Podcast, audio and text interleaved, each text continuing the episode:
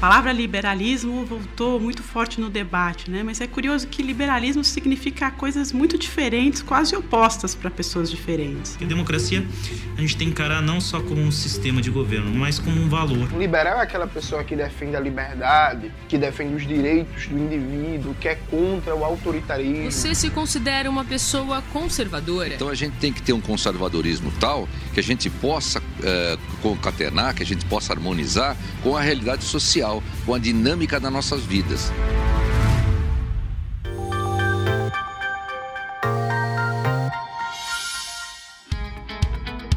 A Fundação da Liberdade Econômica é um centro de pensamento, produção de conhecimento e formação de lideranças políticas, que se baseia na defesa do liberalismo econômico e do conservadorismo como forma de gestão. Para mais informações, acesse flabrasil.org.br. Olá a todos, eu sou Márcio Coimbra, presidente da Fundação da Liberdade Econômica, e este é mais um episódio do Liberdade em Foco, o podcast da Fundação da Liberdade Econômica.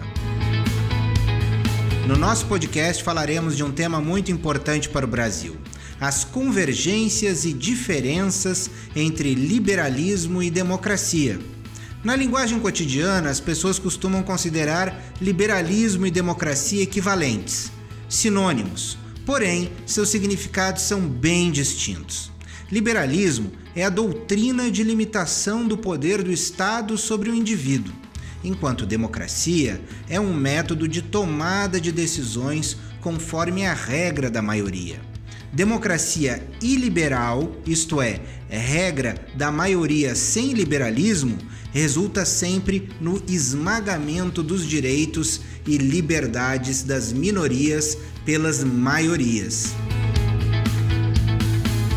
Então, para falar deste assunto muito presente na vida dos brasileiros, convidamos o cientista político e expert da Fundação da Liberdade Econômica, Paulo Kramer Paulo Kramer é bacharel em Ciências Sociais pela UFRJ, mestre e doutor em Ciência Política pelo UPERJ, fez palestras e conferências sobre política no Brasil e no exterior e é autor da obra Cinco Ensaios de Política: Liberalismo, Conservadorismo e Neoconservadorismo. É professor aposentado de Ciência Política da UNB, consultor de empresas e assessor parlamentar. Paulo, é uma satisfação enorme recebê-lo aqui no podcast da Fundação da Liberdade Econômica. Seja muito bem-vindo. Muito obrigado, Márcio, e alegria e prazer são meus também. Obrigado, Paulo. Vamos começar pelo começo. Estávamos falando de liberalismo e democracia. Todos nós sabemos que o Brasil vive numa democracia, mas vivemos num liberalismo também ou nossa democracia é iliberal? O liberalismo no Brasil ele ainda é uma plantinha frágil, como gostava de se referir o político baiano Otávio Mangabeira, quando falava da democracia, né? Nós estávamos na época saindo do, da ditadura do Estado Novo, Getúlio Vargas, assim, a democracia do Brasil é uma plantinha frágil. Eu diria para você que a democracia no Brasil está bem consolidada, mas o liberalismo é que é uma plantinha frágil, né? Nesse sentido, quer dizer, as pessoas terem a noção de que podem e devem trabalhar em liberdade, expressar suas opiniões e, sobretudo, assumir as responsabilidades pelos seus atos, porque não existe democracia liberal sem o cidadão liberal-democrata, que é um cidadão responsável, consciente não só dos seus direitos, mas também dos seus deveres. Eu diria para você o seguinte: como a nossa tradição é patrimonialista, a tendência né, do governante achar que o, bem público pode ser incorporado ao seu patrimônio privado, né, a, a, a tendência do liberalismo, então, é as pessoas não acreditarem, não acreditarem na liberdade, né? preferirem, às vezes, até uma certa opressão estatal, mas a segurança que o Estado oferece. Então, o liberalismo ainda tem um longo caminho a percorrer no Brasil, eu acho. Nós acreditamos que é, a, o liberalismo sempre anda de mãos dadas com a democracia, mas não é bem assim, então. Não, não é assim e não foi assim que começou. É claro que a história do Ocidente ela assinala uma, um casamento feliz em algum momento da história. É, democracia e liberalismo se casaram e se deram bem. E aí você tem os países mais prósperos do mundo e livres também são liberais democracias ou democracias liberais. Né? Mas quando isso começou, lá atrás na Inglaterra, no século XVII, né, no século XVIII, o, o, o, liberalismo era uma arma contra o absolutismo do rei, contra o absolutismo da coroa. Né?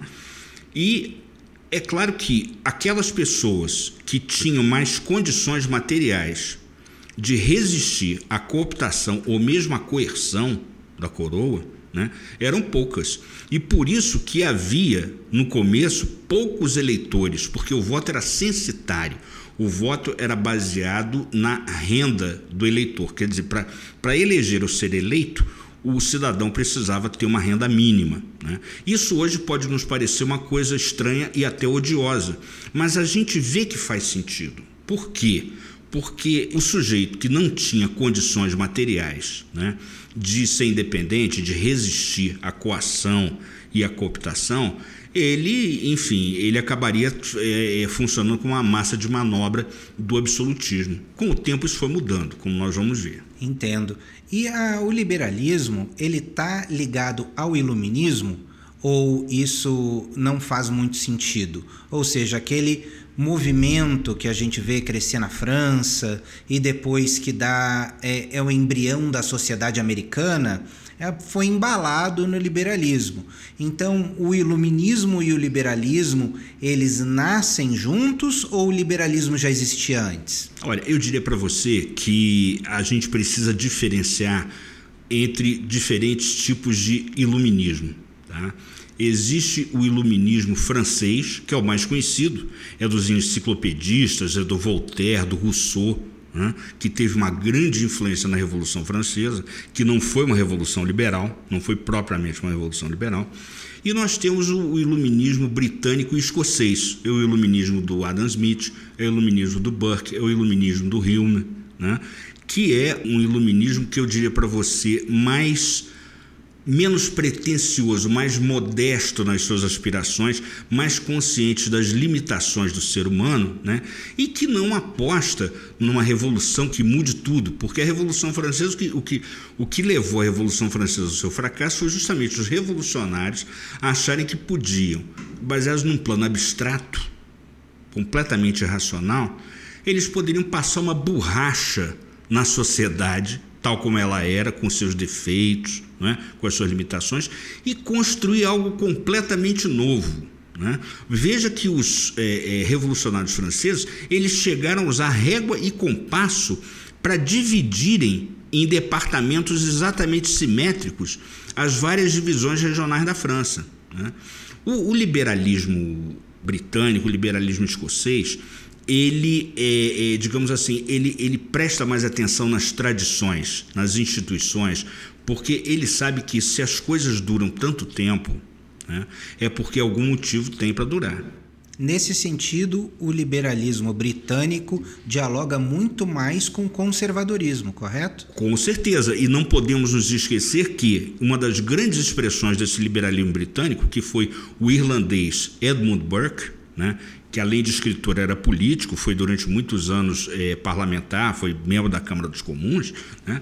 ele é considerado o, o, pai do conservadorismo moderno, mesmo tendo sido a vida toda um parlamentar liberal de carteirinha. Ele era Whig, né? não era um Tory. Né? Os Tories eram, era, era o apelido dos, dos conservadores e o Whig o apelido dos é, é, liberais. Mas ele, ele, a vida toda foi um liberal. Mesmo assim, foi considerado o pai do conservadorismo moderno. É, porque nós, de, nós defendemos muito isso na Fundação da Liberdade Econômica, que é o conservadorismo como forma de gestão.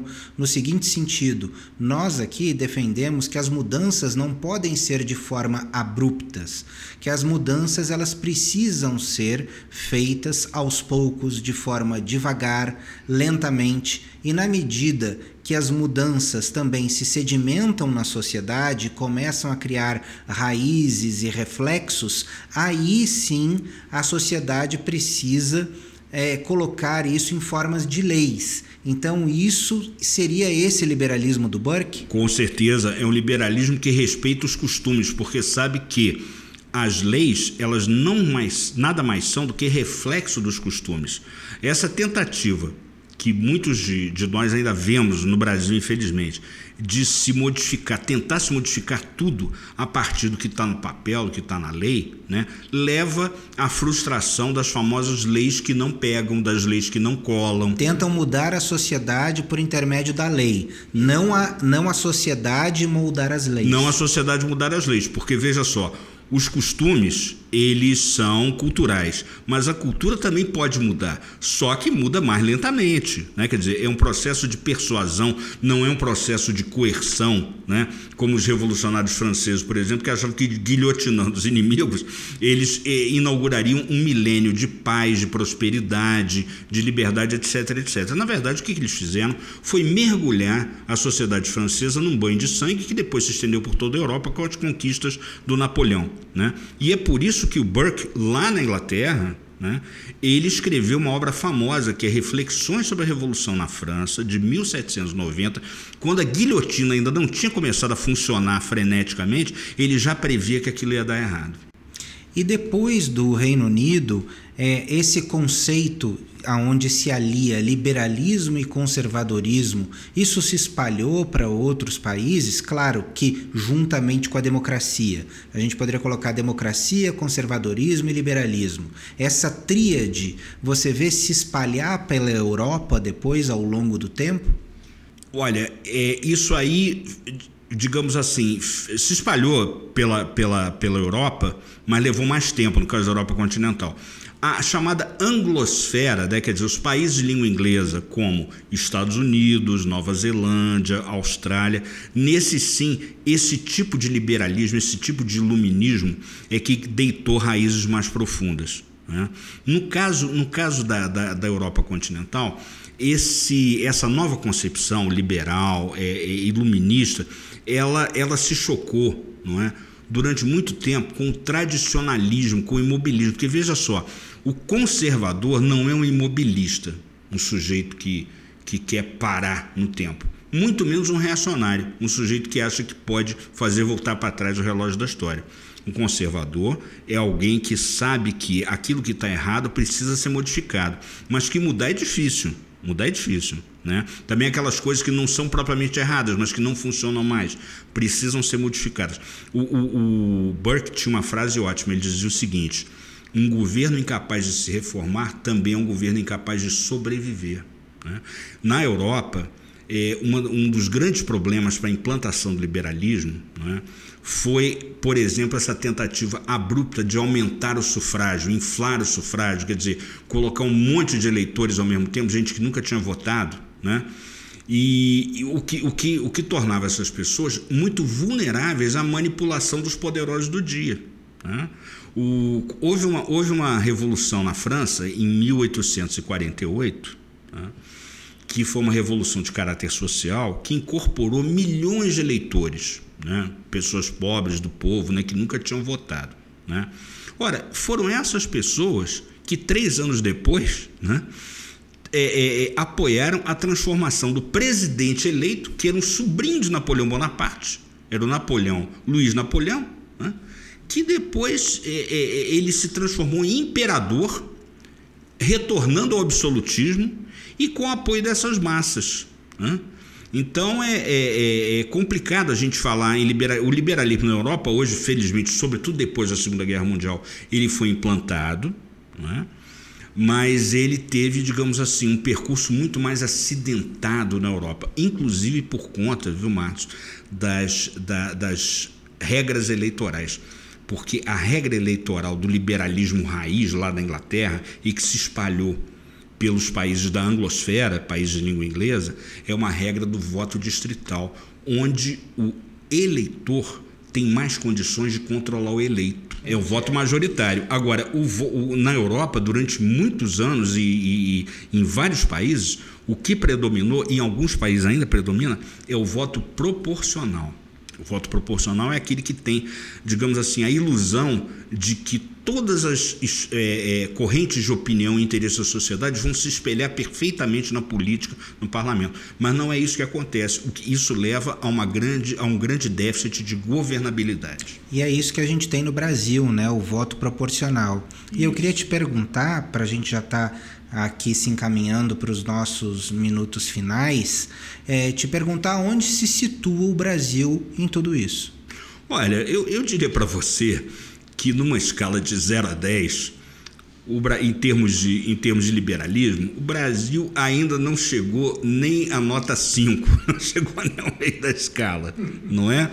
Mas eu acredito que, como nós, liberais conservadores, né, sabemos que as mudanças profundas, verdadeiras e duradouras, elas são, elas são lentas, eu creio que esse, trabalhos semelhantes àqueles que estão sendo feitos sob a tua liderança na Fundação da Liberdade Econômica, eles vão ser muito importantes para instaurarem aos poucos essa consciência né, de que a democracia é importante, mas o liberalismo também, o casamento entre democracia e liberdade.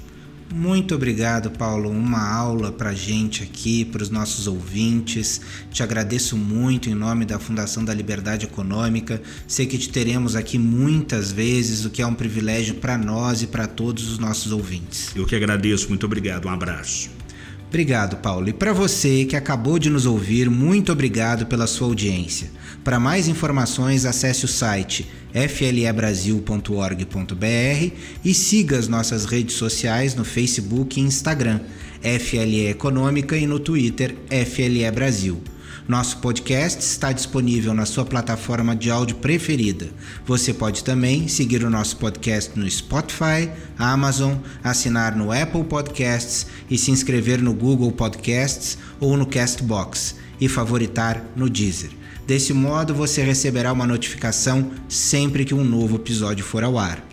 Eu sou Márcio Coimbra, presidente da Fundação da Liberdade Econômica, e este foi mais um Liberdade em Foco. Um grande abraço e até a nossa próxima conversa.